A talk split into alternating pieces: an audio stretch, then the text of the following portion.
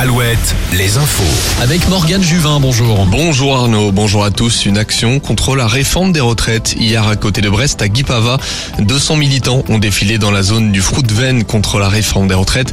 Dans la matinée, des militants ont réalisé un blocage économique, autrement dit, un blocage de l'accès aux différents magasins de la zone commerciale. C'est ensuite qu'ils ont défilé. Deux nouveaux appels à manifester à Brest ont été lancés, un demain à 18h et un autre jeudi à 10h30. Un accident grave hier en face du CHU de Nantes. Un homme a été découvert vers 6h30, âgé de 30 ans. Il présentait des blessures au visage et aux jambes.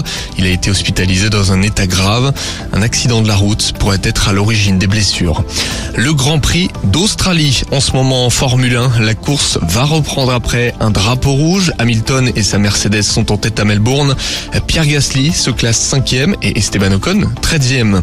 En football, occasion manquée de consolider sa place en haut du tableau de Ligue 1 pour Rennes. Les Rouges et Noirs 5e ont chuté au Rosen Park contre l'actuel dauphin Lens, score 1-0.